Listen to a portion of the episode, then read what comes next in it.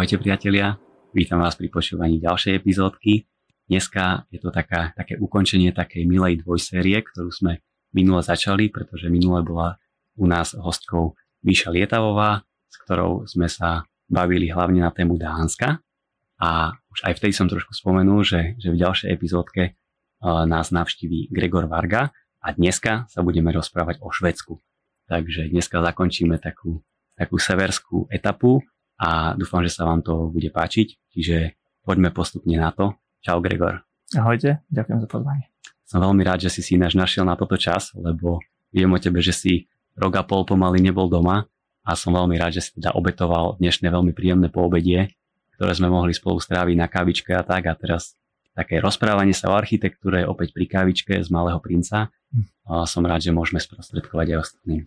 Veľmi pekne to, veľmi dobre to padlo, ďakujem. Ale ešte predtým, ako sa budeme rozprávať o Švedsku, lebo dneska to bude naozaj o Švedsku, tak, tak začníme o tvojej prvej časti v zahraničí alebo o takej, takej prvej návšteve zahraničia ešte počas školy, lebo ty si bol počas štúdia na fakulte architektúry, si bol na Erasme v Aténach. Ano. Čiže, čiže povedzme si najprv niečo k tým Atenám. Ja som za túto, za túto príležitosť veľmi vďačný, že naša fakulta architektúry mala, tieto, mala túto možnosť Osobne si myslím, že je to, povedal by som, že až nevyhnutné pre študenta architektúry alebo hociakého študenta navštíviť e, zahraničie alebo ísť na nejakú, prerušiť si štúdium a skúsiť e, ten život e, v inom štáte a hlavne vidieť, ako to funguje inde. A mať možnosť pocítiť ten iný prístup a spoznať, spoznať iných, iných architektov vo svojej práci. Ja som vo štvrtom ročníku uh, uh, ukončil bakalára a v piatom ročníku sme mali možnosť uh, vybrať si uh, špecializovaný študijný odbor. Dúfam, že sa tak ešte volá stále. Ja som skončil na obnove, uh, obnove pamiatok a veľmi sa mi to tam páčilo. Mám veľmi pozitívny prístup ku, nechcem to nazvať recyklácii, ale myslím si, že uh, je veľmi užitočné využívať naše pamiatky, naše stavby a naplňať ich, no, naplňať ich novým životom. A vtedy uh, sme aj s dvoma ďalšími spolužiačkami na architektúre mali možnosť ísť do, do Atén. A vtedy to pre nás bola taká už aj, nazval by som to zaslúžená dovolenka po, po bakalárskom štúdiu. Um, bolo to spojené aj s tým, že po cestovaní do Grécka, v Grécku vtedy nastali tie veľké nepokoje, a mali tam veľké protesty a škola architektúry bola zavretá na dva mesiace.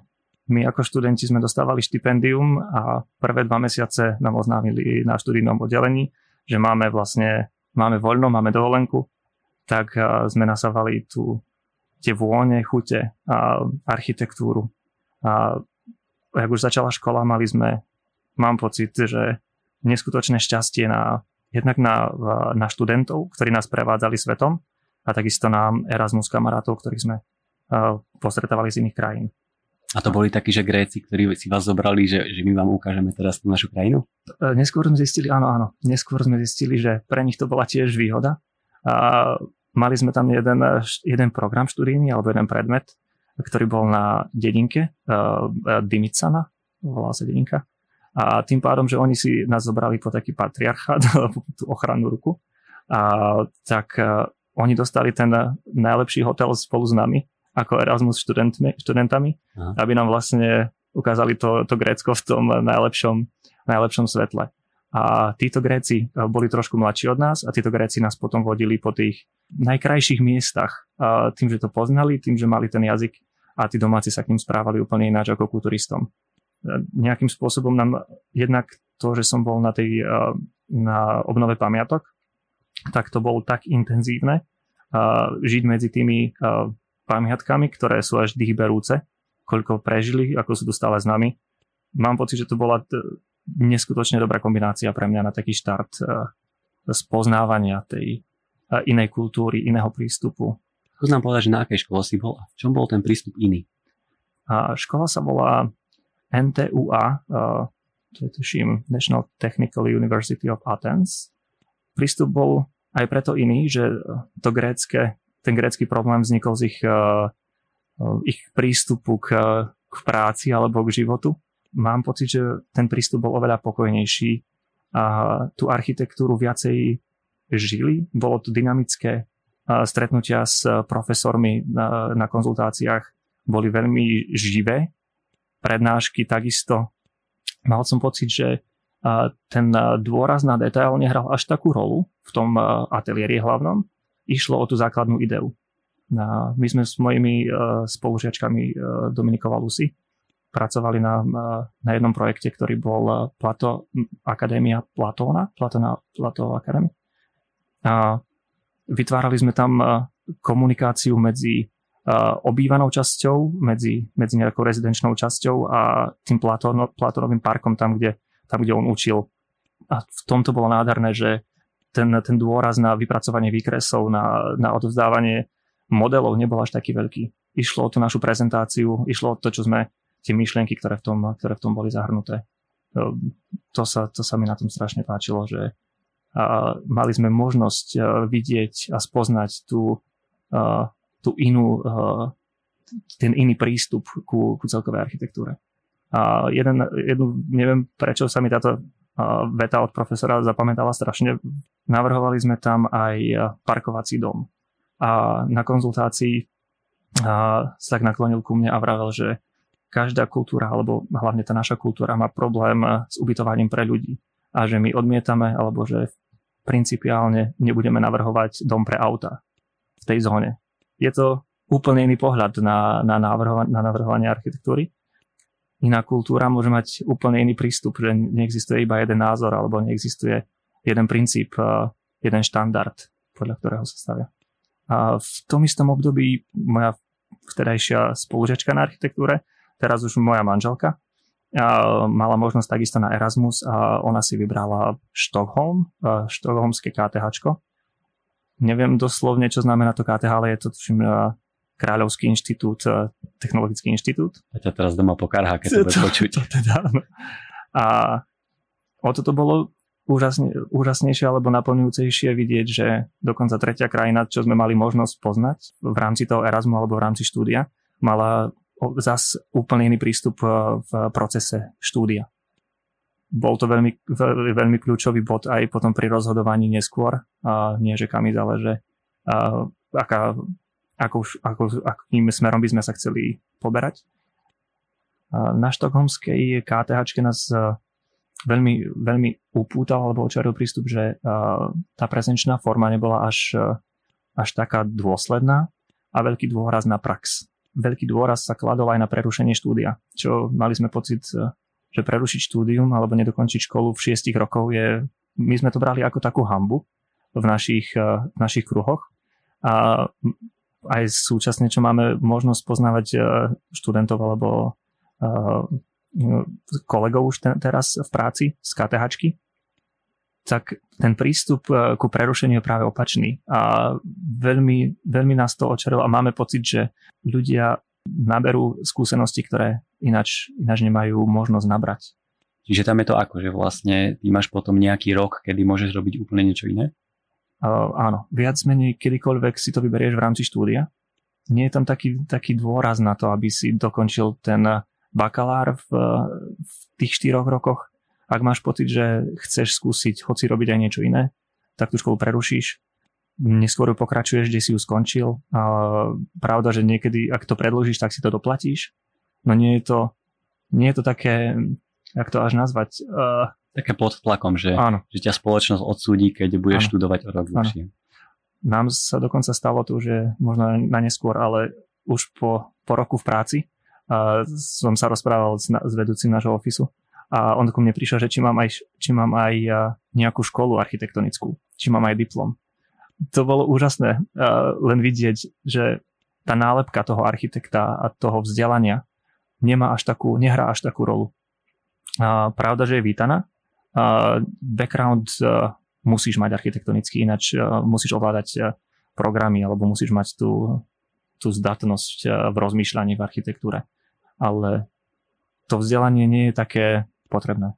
No dobre, ale viem si predstaviť, že ohľadom financí napríklad, je to určite inak, keď si nedoštudovaný a keď naozaj máš titul. Práve, práve preto mi hovoril, že keď som mu spomenul, že áno, že som inžinier architektúry, tak vravel, že jasné, super, a tak to rýchlo to musíme prebrať a doplníme to platom. Čiže ty už si sa teraz tak úplne plynulo do tej témy Švedska presunul, ale poďme spraviť ešte jeden taký malý krok späť, že ako ste sa do toho Švedska vlastne dostali.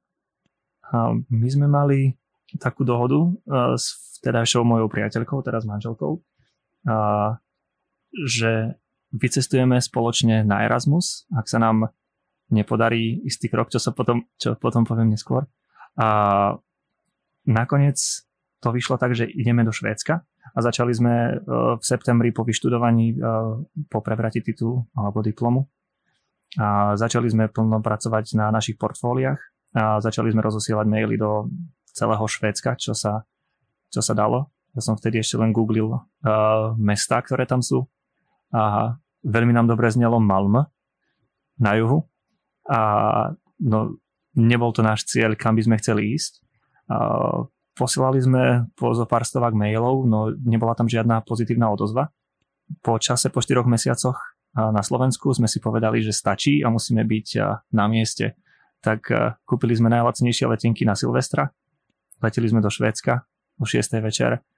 Silvestra sme oslávili s našimi novými kamarátmi Slovákmi, ktorých ja som videl prvýkrát manželka ich už stretla na Erasme a začali sme chodiť dennodenne s portfólkami po ofisoch, ktoré sme len vygooglili. Klopali sme im na dvere, zvonili sme, dávali sme im portfólia, rozprávali sme sa o našich schopnostiach, našich ich potrebách, našich predstavách a po dvoch mesiacoch stále sa nespravilo nič. A bývali sme v podnajme, ktorý nastal naše úspory do tej doby a už nám pomaličky aj dochádzali a neskôr sa nám podarilo dostať obidvom skoro v ten istý deň do architektonických ofisov a manželke do Etelvy jedného ofisu a mne na druhý deň do ofisu s F. Moller.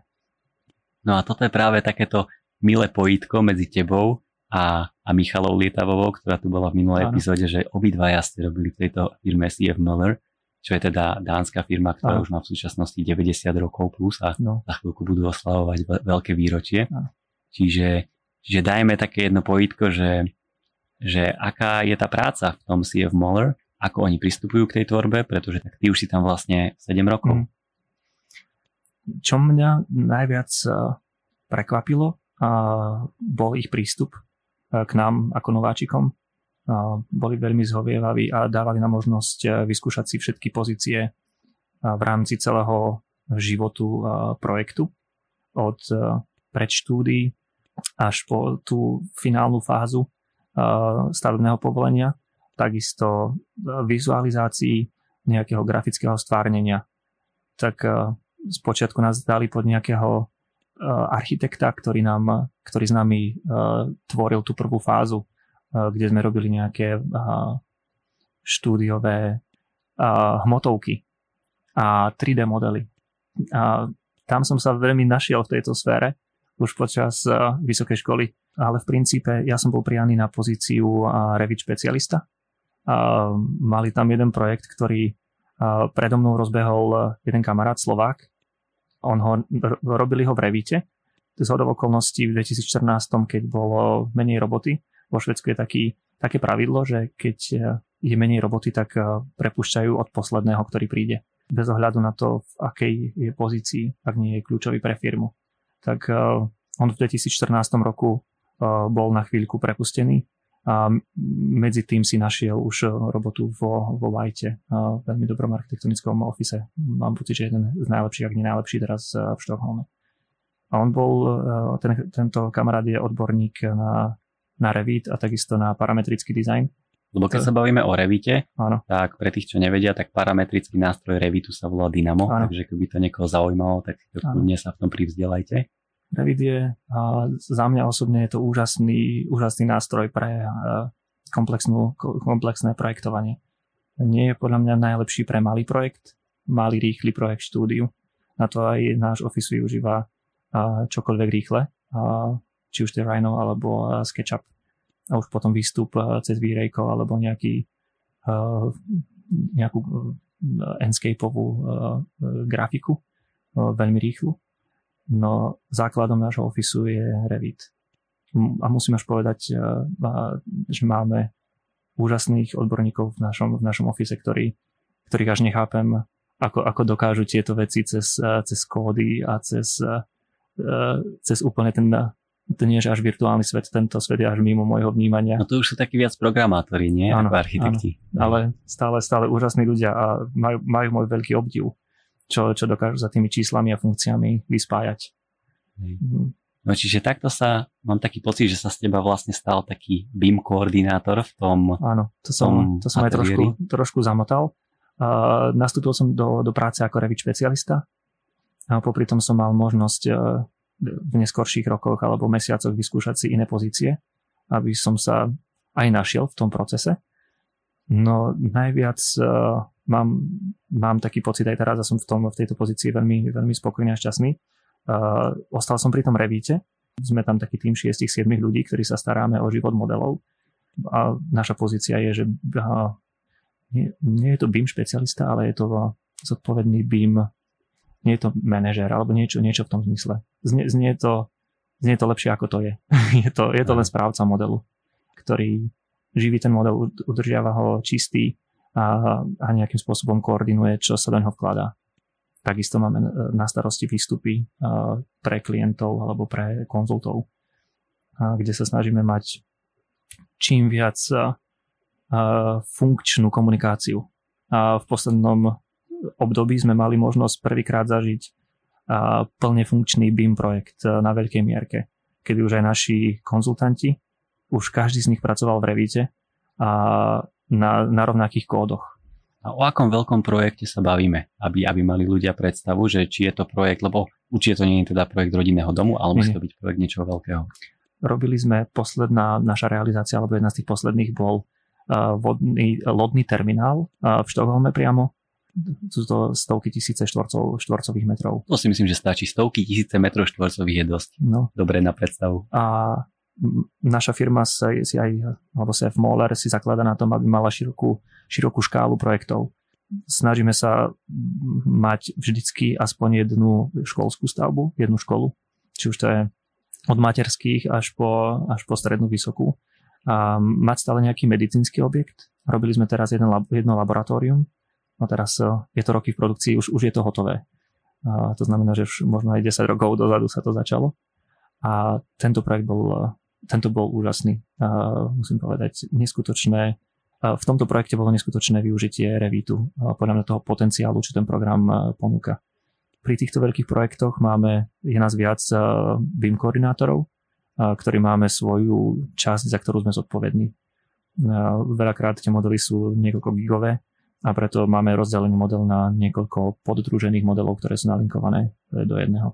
A potom každý ten model, dá sa povedať, má svoj tím, ktorý na ňom pracuje.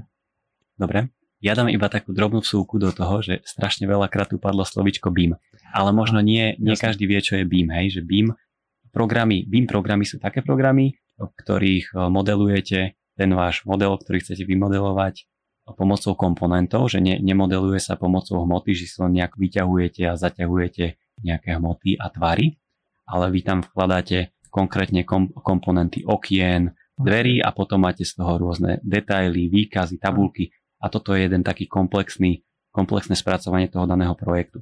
Čiže toto je tak možno veľmi v jednoduchosti opísaný nejaký BIM princíp, ale z toho sa minimálne v našich podmienkach má strašne veľa ľudí dojem, že práve Revit je BIM alebo Archicad je BIM. A to by som bol rád, keby si nám trošičku aj vysvetlil, mm. že BIM vlastne znamená niečo úplne iné. Tak čo znamená BIM? Uh, mal som tu možnosť pochopiť v rámci procesov, naša firma to berie veľmi vážne a z počiatku to bolo náročné pochopiť, že prečo.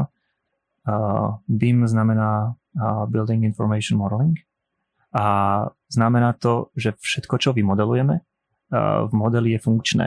Uh, ktokoľvek potrebuje ktorú informáciu z modelu si vyťahnuť, uh, sú na to jednoduché pluginy alebo exporty. A tým vzniká model, ktorý je funkčný už pre, pre ktoréhokoľvek e, užívateľa a ten výsledný proces exportov alebo doručovania finálnych dokumentov je o to ľahší alebo menej časovo náročný. Na výkaz okien napríklad stačí jedno kliknutie, ktoré trvá síce dlho, vyexportovať ich, ale všetko sa ťahá z modelu.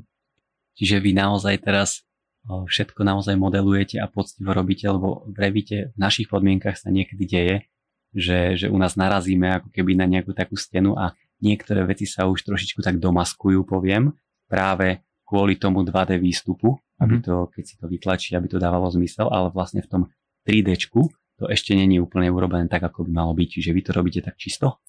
A, nie. A, pravda, že ten, ten proces je, je veľmi živočíšny. Každý, každý projekt má svoje špecifika a niektoré veci nemá zmysel modelovať. Hlavný princíp je všetko vyrobiť, aby bolo funkčné. Takže poď rovno, že čo nemá zmysel modelovať ty ako máš 7 rokov skúseností teraz s BIM programovaním v, vo Švedsku, tak čo podľa teba nemá zmysel modelovať?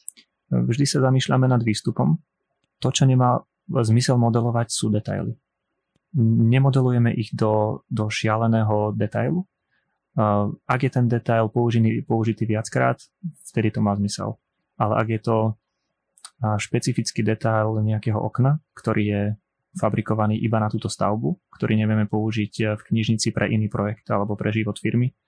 A robíme to neradi, ale vtedy vieme použiť 2D čiaru. A vy teda si vytvárate vlastnú knižnicu, hej? Že, že máte vlastné šablóny, vlastné templatey, pomocou ktorých tvoríte? Áno, áno. A z toho hľadiska je veľmi dôležité pri exportoch dodržiavať náš štandard firmy, v ktorom veľmi prísne si strážime naše, naše know-how. know-how. To znamená, že nikdy neposílate reviťacký model vlastne? Nie. Nie. Stane sa, že áno, ale vtedy je tak vyčistený, že by si z toho nevyťahol nič. No a niekedy sa stáva, že projekty sú také veľké a komplexné, hlavne aj teraz, keď hovorí, že robíte na veľkých projektoch, že vy potrebujete aj spolupracovať vlastne s nejakým iným ateliérom, tak aj vy ako taká obrovská firma spolupracujete s inými ateliérmi? Áno, začala táto spolupráca pred nedlhým časom. Niektoré súťaže si vyžadujú veľmi odbornú Eh, odborných pracovníkov, ktoré nie vždy ten, ktorý Office má. A napríklad naša firma v roku, okolo roku 2015 alebo 2018 spolupracovala na jednej, eh, bola to súťaž na mrakodrap drevený. A spolupracovali sme tam s firmou Dinelli Johansson ešte s Landscapeom, ktorý táto, táto súťaž eh, vypálila veľmi dobre. A naša firma, alebo aj firma Dinelli Johansson zistili, že to funguje úžasne, prizvať si inú firmu na spoluprácu. A Hlavne takú, čo má 80 rokov skúseností. Áno, no. Takisto pre nás to bolo úžasné vidieť tú inú firmu, ktorá je sústredená na úžasný detail. Veľmi, veľmi dravá. Tak táto spolupráca potom pretrváva aj ďalej. V súčasnosti mám aj možnosť pracovať aj pre túto firmu, Dinel Johansson, ich firma v súčasnej dobe mala príliš veľa projektov, ktoré potrebovali BIM koordinátora, tak si nás prenajali na konkrétny projekt. A teraz je to limitované na pár mesiacov. A čo sme sa pred chvíľkou bavili aj o, o tom Revit je BIM a BIM je Revit, a tak s, mal som možnosť pozrieť sa na, na prácu iba v Revite a zistiť, že ten Revit nie je BIM a, a BIM môže byť Revit. A pre mňa to bolo úžasné vidieť, že čo znamená ten, ten svet funkčného modelu. A som veľmi vďačný za tú našu, za tú našu firmu, v ktorej je veľký dôraz na to BIM, ktoré aj naši kolegovci nevždy berú značením tie nové pravidlá a nové parametre a novú ohraničenú knižnicu a štandardy, ktoré, ktoré sami snažíme do toho, do toho modelu vtlačiť a spôsob, akým ho čistíme. No, má to, má to veľký zmysel. Ono to teraz nie vlastne všetko tak celé super, ale by sme trošku zavodli na takú vec, že ty vlastne nevieš po švédsky, alebo už vieš po švédsky, alebo že kedy si sa začal učiť po švédsky a hmm. aké je to pracovať vlastne v ateliéri, keď nevieš ten jazyk.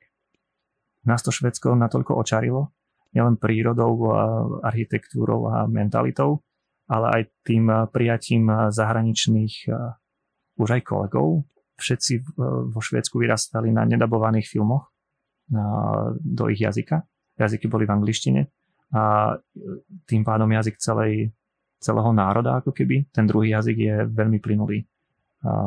Naša angličtina tiež nebola na veľmi vysokej úrovni, ale veľmi krásne nás prijali a počas, počas tej práce sme sa snažili rozvinúť jednak tú angličtinu v prvých rokoch a potom neskôr s pomocou kolegov a nejakých kurzov dať sa do tej švedštiny, aby sme vedeli nejak plnohodnotne participovať na mítingoch a čerpať z tej kultúry to všetko. No trvalo mi mne osobne iba 5 rokov nabehnúť do tohto švedského sveta. No a po tých 4 rokoch sme začali už aj aktívne hovoriť nejakou takou vo Švedsku sa to volá Swinglish, je to švédska angličtina, švedsko-angličtina. Hovor, čo vieš, kedy vieš. Ak nevieš, tak to dávaš po anglicky, ak vieš, tak to dávaš po švedsky po tých 5 rokoch, alebo možno skôr trošku to začalo byť jednoduché, jednoduchšie v práci po švédsky, kedy sme ovládali už nejakú tú banku tých slov švédskych. No a teraz po pár rokoch už je to, je to oveľa lepšie. No ne, nemôžem si, nedovolím si povedať, že by to bolo bezproblémové. No v pondelky je to ľahšie a v piatky je to horšie. Ale teraz, keď sa nad tým trošku tak zamyslíš, tak netrvalo to tak dlho preto, lebo si vlastne tam bol s Lenkou, ktorá je Slovenka. Vieš, že keby si tam bol sám a nebol, si v, nebol by si v tej bublinke vlastne s tým no. druhým Slovákom, tak by sa to podľa mňa naučil určite rýchlejšie. Určite. A v tom je to, v tom nás to veľmi baví, že tá diverzita sveta pre každého iná. Každý, každý má rád iný proces a ja by som ten proces iný nechcel. My sme sa tam dvaja vybrali do sveta a hľadať si ten svoj, to svoje miesto a vytvárať ten náš, náš vzťah. No, veľmi sme za to vďační, že sme mali takú tú izoláciu, že sme si hľadali cestu, cestu k sebe, spoznávali sme seba, čo sme zač, akú, aký máme prístup ku architektúre, aký máme prístup ku životu. A ten, ten jazyk, tým, že spoločnosť nás akceptovala takýmto spôsobom, ten jazyk nebol pre, nejakou prekážkou. Bolo to skôr už z našej strany také, že už, už sa to patrí, už by sme, už by sme mali. A poďme si ešte trošku niečo povedať, že aké to je sa začleniť medzi tých Švédov ako do tej spoločnosti. Pretože práve minule, keď sme sa rozprávali o Dánsku a o Dánoch, práve s Myškou sme si hovorili a trošku sme sa aj zhodli na tom, a to nie je len taký náš názor, že, že medzi tých Dánov je strašne ťažké sa začleniť. Aj niekedy aj po, po mnohých rokoch je to ťažké sa začleniť. Tak aké je to za, za začleniť medzi tých Švédov? Áno, je, to tak asi, jak, jak aj Michel hovorí. Je to také prirodzené podľa mňa ten zahraničný je stále zahraničný. Uh, sme tam, mám pocit, že veľmi, veľmi prijatí, veľmi sú ľudia zhovievaví. Takisto je pre nás jedno, oveľa jednoduchšie a veľmi príjemné stretávať sa s tými našimi slovenskými kamarátmi, ktorí si vieme oddychnúť. Je, je to veľmi, je veľmi príjemné byť, uh, byť medzi Švédmi, no mám pocit, že stále uh, zahraničný je stále zahraničný. Uh, ten prístup je úžasný, keď už to berieme z hociakého smeru, no, no necítime to nejak tak bratsky. Máme pocit, že na Slovensku je to, je to ináč vrúcne. Ale máte nejakých uh, okruh švedských kamošov, s ktorými sa akože veľmi často napríklad stretávate a trávite spolu nejaké, nejaké spoločné aktivity a čas? Uh, áno, ale, je tam to ale, uh, tí Švedi sú uh, buď priženení ku Slovákovi, ale, alebo pridružení. Mám pocit, že tá naša domovina, tá naša mentalita je iná a sme, sme odlišní. Máme, Slovensko má úplne inú, inú históriu a mám pocit, že pred inými a, strašidlami uteká. Ako, ako švédska kultúra, ktorá nebola, nebola pod nátlakom a, m, nejakého komunizmu a, a menej krajín cez ňu prebehlo. Ten menej krát sa tam menil režim ako u nás. Je to vidieť aj na, aj na architektúre, aj na nejakom formovaní. Mám pocit, že je jednoduchšie vytvoriť e, formu v krajine, ktorá si nenesie ľudí z minulosti. No a poďme sa teda presunúť trošku do toho mesta, do Štokholmu, v ktorom vy teda žijete. Čiže skúsme začať tým, že kde bývate v rámci Štokholmu a aký je teda život v Štokholme. Ja, mentalita nám sadla snažíme sa zlepšovať v tom našom vnímaní a naberať to pozitívne. Je tam veľká, veľký vplyv prírody a veľa času, vzduchu a veľa času pri tých melancholických jeseniach a jary. Nie je to ideálne miesto pre teplomilného človeka ako ja v tomto smere, čo sa týka počasia. My sme spočiatku začali v, v takom širšom centre, v prenajatom bytiku. Postupne už ako architekti sme si potom potrebovali naplniť túžbu prerábať alebo skúšať nové veci. Tak sme sa teraz začiatkom roka presťahovali do domčeku na tesne za hranicou Štokholmu na, sever, na severnej časti. Mm, a tým, že tá hromadná doprava tam funguje celkom dobre, máme to stále relatívne, relatívne v pohode do práce. Ešte si pamätám tak, že ty si povedal takú zaujímavú vec, čo sa týka dane. Aha. Že daň je nižšia smerom k centru mesta. Tak čo to znamená? Alebo ako to tam je? To nás takisto zaskočilo daň sa prepočítava na, na množstvo e, obyvateľov na meter štvorcový. To znamená, že ak človek býva v naj, najúžšom centre, najviac e, zaľudnenom, tak tá daň je, je najnižšia. A, takže že samozpráva má stále čiastku peňazí, z ktorej sa musí uživiť a tým, že je tam veľká denzita obyvateľstva, tak sa to rozráta na nich. A teraz, ako sme sa presťahovali z toho širšieho centra, tesne za hranicu Štokholmu, tak e, tá daň je vyššia. No.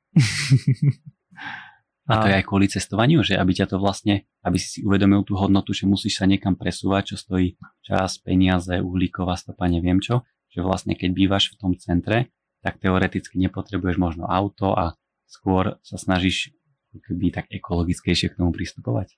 No znie to tak švédsky. O, o tejto časti nemám, nemám nejakú vedomosť, ale nečudoval by som sa, ak by to bolo v tom zahrnuté. Keď sa teraz trošku ešte bavíme o tom bývaní, tak rád by som sa opýtal, koľko percent platu dávate do bývania?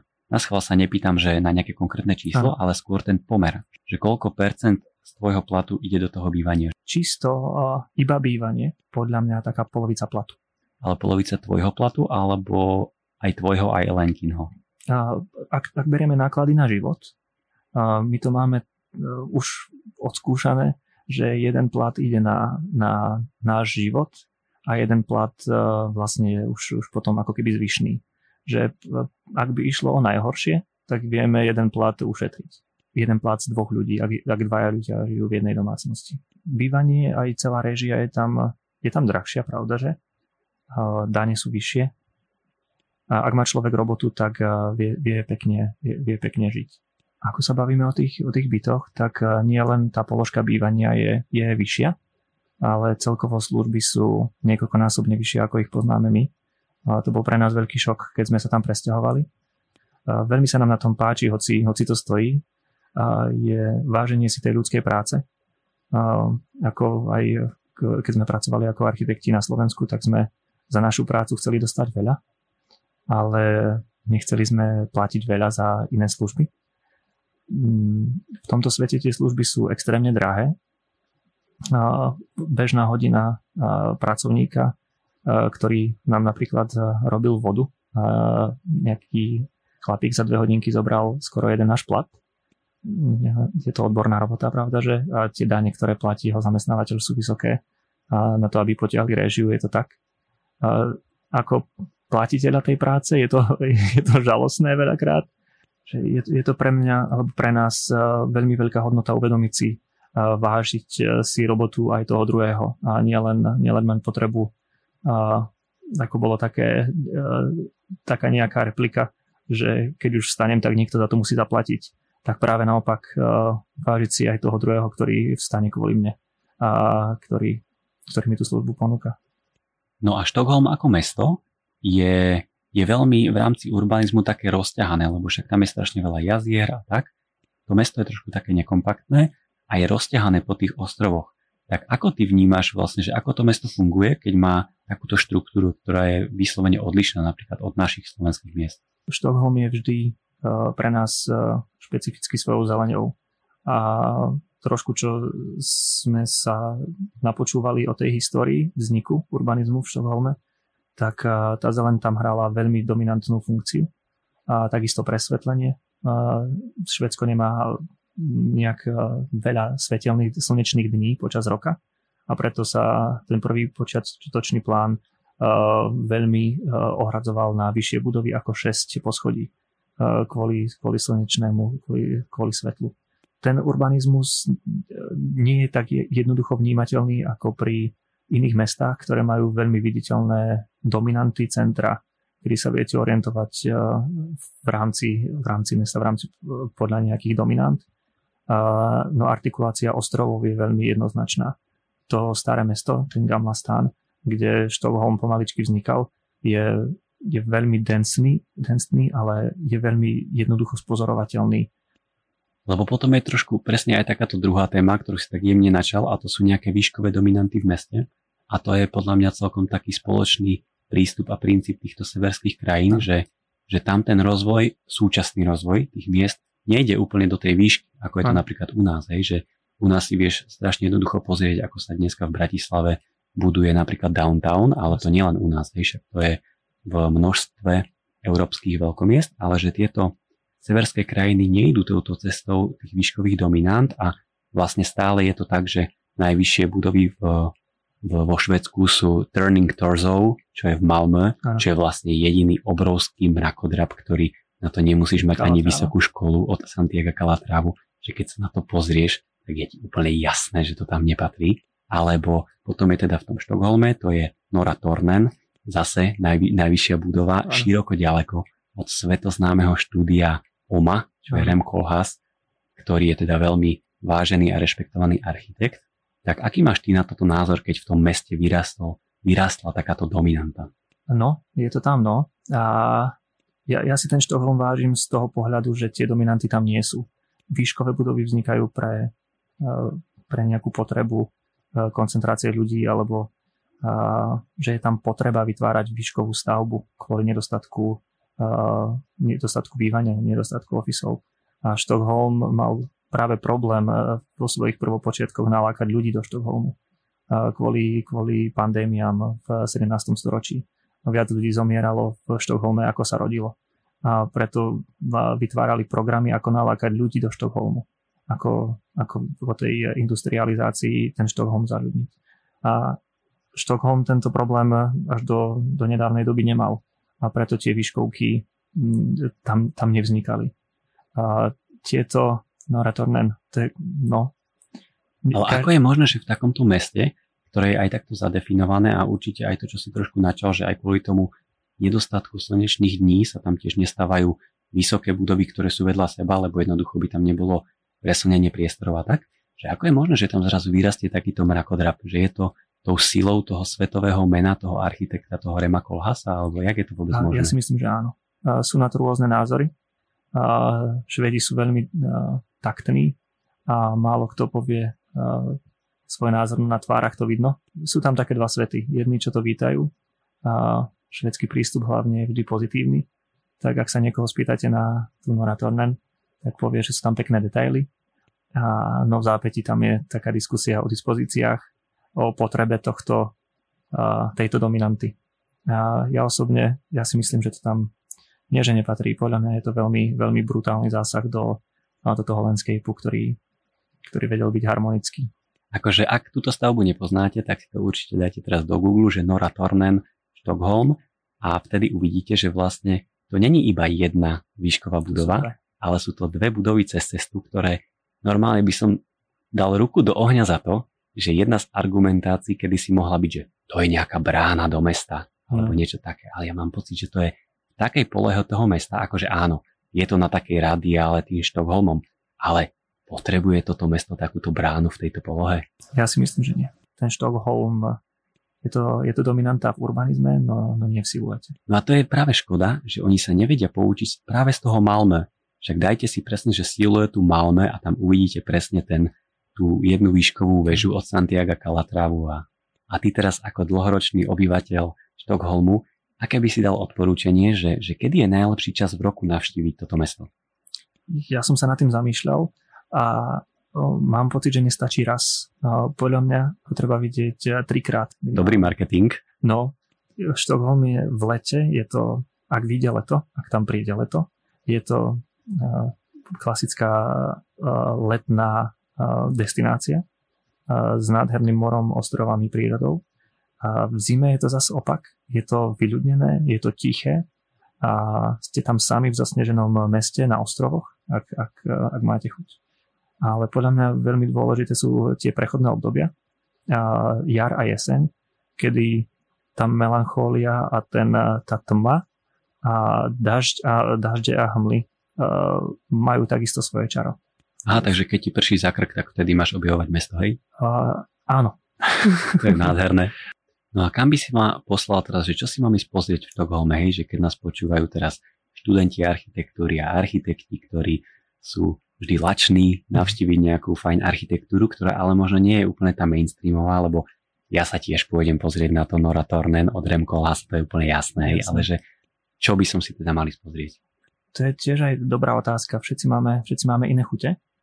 Prvý deň podľa mňa je veľmi nevyhnutné si eh, načerpať eh, to, čím je Štokholm špeciálny a to je to rozloženosť centra po ostrovoch. Uh, odvnímať len tú, uh, ako funguje tá štruktúra a ako fungujú tie vzťahy z architektúry. Nové stavby medzi starými na ostrovoch, medzi mostami. Ako, ako tam funguje doprava. No a potom tie, tie klasiky. Nobel je tam veľmi známy. Nobelové múzeum alebo pre mňa veľmi hodnotné, čo e, mám rád tie technické veci. Je tam e, múzeum Vasy, je to taká e, loď, ktorá sa im potopila hneď potom, ako ju postavili. Je, tá loď je vyťahnutá. A... je úplne, úplne to vidím, že to je loď, ktorá, ktorú obalili budovou. Však, však je to tak. Toto, toto robia všetci proste. Toto je presne v Oslo, takto, takto tam máš tú loď. To je loď, na ktorej Amundsen objavil vlastne južný pól aj a toto je ten ich princíp. Je to strašne super, že vidíš vlastne loď obalenú budovou, ale teraz vidím, že to robia všetci. áno, áno. A za nás, eh, čo sme teraz eh, v poslednom období objavili eh, Československú ambasádu, ktorá nás neskutočne udivuje svojim prepracovaním. Robili ju svojho času Jan Počan. Naradili sme na to náhodou, keď sa v aukcii predávali nábytky z tejto, alebo nábytky, stoličky z zo, zo, zo sály z prezentačnej v tejto československej ambasáde.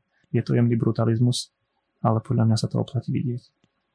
Mm, ja osobne som uh, veľmi zameraný na prírodu, že uh, Štokholm pre mňa znamená nie len uh, tú architektúru v stavbách, ale skôr aj ten život rozsiahnutý po ostrovoch. A ja by som veľmi odporúčal ľuďom, ktorí sa prídu pozrieť, pravda, že po, už po tých stavbách, tak zájsť si nejakou loďou na nejaký ostrov. Mm, vidieť tú pôvodnú architektúru, to prispôsobovanie stavieb voči vetru. V takých zákrytoch tá krajina nebola vždy taká, taká prístupná a taká akceptujúca pre, pre obyvateľstvo. Dobre, taká iná otázka, že či sa v Štokholme nachádzajú aj také nejaké iné priestory, ktoré máš rád vyslovene, že nie úplne solitárna stavba, ale možno nejaké mikroprostredie, ktoré je vytvorené možno nejakým námestím alebo verejný priestor a práve tam, že by sme sa išli pozrieť. Na to je podľa mňa veľmi dôležitá jedna vec, ktorú som zabudol spomenúť predtým. A Švédsko malo v, v 17. storočí, ak si dobre pamätám, program, ktorý sa volal Million Program Housing po anglicky. V tom období sa snažili nalákať obyvateľov do Štokholmu, no neboli byty. A dali si za cieľ, čo bol najambicioznejšia vec v rámci rozvoja mesta, po, v, po období desiatich rokov vybudovať milión bytových jednotiek. A práve v tomto období sa vyvinuli aj tieto zóny, o ktorých teraz hovoríš, zóny, ktoré sú špecifické svojou štruktúrou, sú iné, majú vlastné vnútrobloky. Veľakrát je to radová zástavba, ktorá zdieľa spoločný vnútorný poloverejný priestor, ktorý sa snažíme aj veľakrát teraz implementovať pri nových stavbách, vytvárať tú variabilitu priestorov od verejných až po poloverejné a súkromné. Čo sa pýtaš na konkrétnu? No skús teraz, keď si to tak pekne zabalil do tej teórie, hmm, teraz no, tak... skús dať konkrétny príklad, kde to naozaj funguje. A jedna, e, jedna, čo je pre mňa veľmi alebo pre nás veľmi, veľmi milá je hneď na juhu, juhu od Štokholmu. Je to v, jednak aj najdrahšia časť mesta, ak, ak hľadáte domček.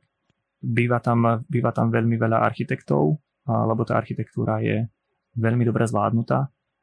Časť mesta napríklad Bagarmosen, sú to tehlové domčeky v radovej zástavbe, žiadny luxus, no a ten pocit z tých priestorov je, je neskutočný. A týchto zón, to je len jedna, čo ma napadla ako prvá, no, týchto zón je, je veľmi veľa.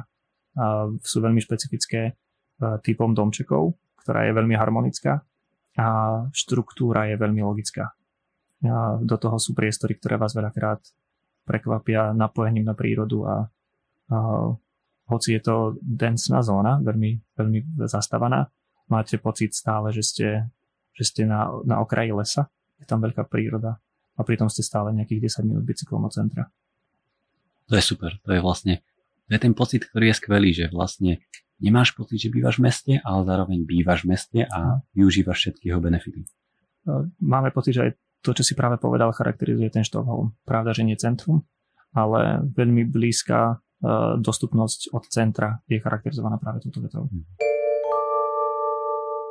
No a skús nám ešte povedať nejaké nejaké švedské ateliéry, ktoré sa oplatí sledovať a ktorými sa vieme inšpirovať v rámci tvorby, pretože myslím si, že trošičku sú tie švédske ateliéry v takom úzadí, hej, v tom súboji s tými dánskymi a tak, hej, že tie sú možno viacej na výslení, ale aj vo Švedsku je množstvo kvalitných ateliérov, tak, tak skús nám dať nejaké, nejaké dobré príklady. Podľa mňa ešte v, v, tejto, v tejto otázke sú také dve roviny. Jedna je podľa mňa tie väčšie ateliéry, čo majú nad 50 ľudí, také väčšie korporáty. A pravda, že tieto majú aj väčšiu marketingovú silu a väčší priestor na skúšanie a experimentovanie s novými materiálmi, tak určite sledujte našu CF Mole firmu, kde máme jedného, jedného partnera firmy, ktorý rozvíja uh, CLT, čo je uh, cross laminated timber. Je to napriečne lepené drevo. Týchto firm, je, týchto firm, ktoré začínajú s, so stavbou týchto drevených budov, je v súčasnosti oveľa viac. A sú to napríklad Vajťáci, White, a tam Videgard alebo Tankbomb. Tieto väčšie firmy, ktoré majú na to vyčlenený, vyčlenenú aj skupinu, skupinu ľudí, ktorí robia len čisto výskum v, v stavebníctve. Ešte možno aj spomeniem eh, pri eh, predošlej stavbe, ktorú sme realizovali eh, z toho CLT z dreva. Pár rokov dozadu bol trošku problém s dodávateľom, ktorý ešte nikdy nestával iba z dreva. A snažili sa nás dotlačiť do toho, aby sme čím viacej z budovy robili z betónu. Aspoň jadro a potom ešte aspoň jednu stenu. Neboli si istí, že či vedia sa zaručiť za, za, túto, za túto Hm, za, za tento smer výstavby. No v súčasnej dobe uh, už e, táto posledná stavba, ktorú vlastne doručujeme druhý týždeň tohto roka, uh, tak táto je stavba čisto, čisto z dreva. Tak úžasný je progres v tejto, v tejto technológii. No a potom sú tie trošku menšie ateliéry. Uh, pre mňa o to, o to krajšie. Veľakrát sa tie ateliéry zaberajú viac detailom. Pri tých väčších ide o prestížne veľké stavby veľakrát no tie malé možno stavbu riešia dlhšie, ale ten, ten dôraz si dajú oveľa, oveľa lepší a na, tú, na tú menšiu mierku. A z tých nás, e, nás veľmi bavia alebo veľmi očarili AML, čo je e, Andreas Martin Love. Ak si, ak si ho trošku preklepnete na, na Instagrame alebo na, na Google, tak nájdete toľko stavieb, ktoré, na ktoré, z ktorých sa neviete nabažiť e, do detailu. Viete, viete si pozerať ich stavby dookola a až, až tomu nerozumiete, že, že koľko času do toho dali. Ďalším, čo, čo má nejaký taký až príliš možno umelecký vstup do architektúry je Forsbergling. Oni majú takú srandovnú prezivku, že Fool, a vlastne z tohto mena. A tiež ten, mám pocit, že tá architektúra sa pretvára v ich, v ich ponímaní až do toho umeleckého diela. Ten, ten level detailu je neskutočný. Možno jedna časť, ktorá je veľmi potrebná, alebo spomenúť, je tá možno budúcnosť eh, v prezentácii architektúry. Tu uh, máme tam jedného kamaráta, ktorý pracuje v, vo firme. Oni robia development v uh, herných engínoch pre prezentáciu architektúry. a vybrali si túto časť pre, pre tú možnosť ukázať tú stavbu alebo zažiť si tú stavbu úplne z iného tej prvej, z tej prvej osoby, z toho vnímania. Ten náš kamarát, takisto Slovák, vyvíja alebo implementuje tie herné engíny do, do nejakých panáčikov, ktorých si vyberiete, ktorými sa potom prechádzate stavbou a dávate fyzikálne vlastnosti tým objektom. A. Ale je to spojené aj s virtuálnou realitou, toto čo hovoríš? Áno, áno, pravde. ich výstup je vlastne kvázi počítačová hra. A ty akurát sa prechádzaš svojou vlastnou budovou a všetky objekty v nej majú tú fyzikálnu vlastnosť, ktorú majú mať. A vieš e, pustiť vodu z kohutika a zapnúť si projektor a prehádzať to cez miestnosť, vyskočiť z okna, čo pravda, že je, je bežná realita v, vo svete hier, no málo, málo kde sa týmto pre, prezentuje architektúra. A ešte jedna, čo je veľmi zaujímavá platforma, o ktorej ste tu rozprávali v jednom podcaste s Bohušom Kubinským, je tá budúcnosť prezentovania umeleckých diel alebo nejakých výstav.